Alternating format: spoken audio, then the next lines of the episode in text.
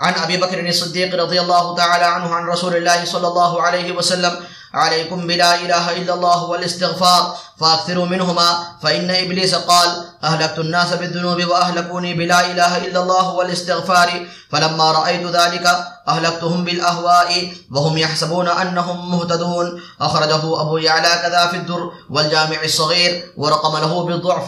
حضرت ابو بکر صدیق رضی اللہ تعالی عنہ حضور اقدس صلی اللہ علیہ وسلم سے نقل کرتے ہیں کہ لا الہ الا اللہ اور استغفار کو بہت کثرت سے پڑھا کرو۔ شیطان کہتا ہے کہ میں نے لوگوں کو گناہوں سے ہلاک کیا اور انہوں نے مجھے لا الہ الا اللہ اور استغفار سے ہلاک کر دیا۔ جب میں نے دیکھا کہ یہ تو کچھ بھی نہیں ہوا، تو میں نے ان کو ہوائے نفس یعنی بدعات سے ہلاک کیا اور وہ اپنے کو ہدایت پر سمجھتے رہے۔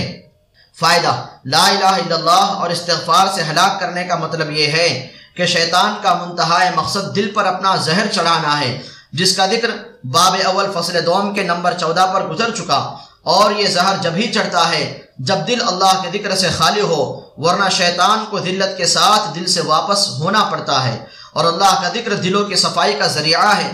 چنانچہ مشکات میں حضور اقدس صلی اللہ علیہ وسلم سے نقل کیا ہے کہ ہر چیز کے لیے ایک صفائی ہوتی ہے۔ دلوں کی صفائی اللہ کا ذکر ہے۔ اسی طرح استغفار کے بارے میں کثرت سے احادیث میں یہ وارد ہوا ہے کہ وہ دلوں کے میل اور زنگ کو دور کرنے والا ہے۔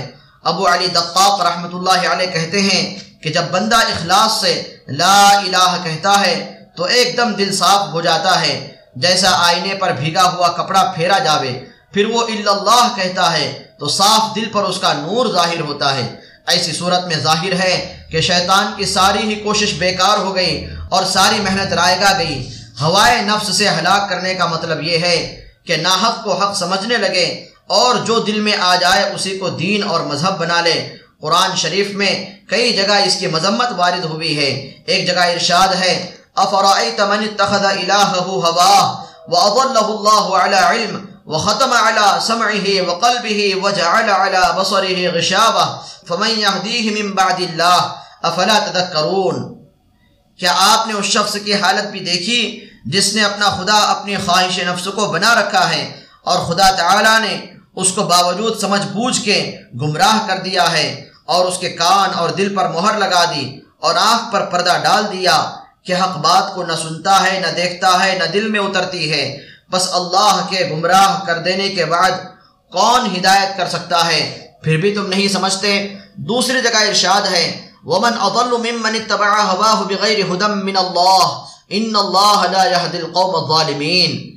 ایسے شخص سے زیادہ گمراہ کون ہوگا جو اپنی نفسانی خواہش پر چلتا ہو؟ بغیر اس کے کہ کوئی دلیل اللہ کی طرف سے اس کے پاس ہو، اللہ تعالی ایسے ظالموں کو ہدایت نہیں کرتا۔ اور بھی متعدد جگہ اس قسم کا مضمون وارد ہوا ہے۔ یہ شیطان کا بہت ہی سخت حملہ ہے کہ وہ غیر دین کو دین کے لباس میں سمجھاوے اور آدمی اس کو دین سمجھ کر کرتا رہے اور اس پر ثواب کا امیدوار بنا رہے اور جب وہ اس کو عبادت اور دین سمجھ کر کر رہا ہے تو اس سے توبہ کیوں کر کر سکتا ہے؟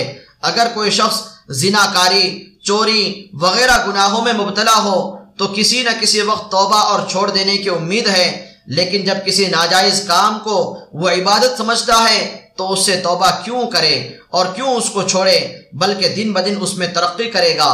یہی مطلب ہے، شیطان کے اس کہنے کا کہ میں نے گناہوں میں مبتلا کیا، لیکن ذکر اذکار، توبہ استغفار سے وہ مجھے دق کرتے رہے، تو میں نے ایسے جال میں پھانس دیا کہ اس سے نکل ہی نہیں سکتے۔ اس لیے دین کے ہر کام میں نبی اکرم صلی اللہ علیہ وسلم اور صحابہ کرام رضی اللہ عنہم اجمعین کے طریقے کو اپنا رہبر بنانا بہت ہی ضروری امر ہے۔ اور کسی ایسے طریقے کو اختیار کرنا جو خلاف سنت ہو، نیکی برباد، گناہ لازم ہے۔ امام غزالی رحمۃ اللہ علیہ نے، حسن بصری رحمۃ اللہ علیہ سے بھی نقل کیا ہے۔ وہ فرماتے ہیں، ہمیں یہ روایت پہنچی کہ شیطان کہتا ہے، میں نے امت محمدیہ کے سامنے گناہوں کو زیب و زینت کے ساتھ پیش کیا، مگر ان کے استغفار نے میری کمر توڑ دی۔ تو میں نے ایسے گناہ ان کے پاس پیش کیے، جن کو وہ گناہ ہی نہیں سمجھتے کہ ان سے استغفار کریں۔ اور وہ احوا یعنی بدعات ہیں کہ وہ ان کو دین سمجھ کر کرتے ہیں۔ وہب بن منبہ رحمۃ اللہ علیہ کہتے ہیں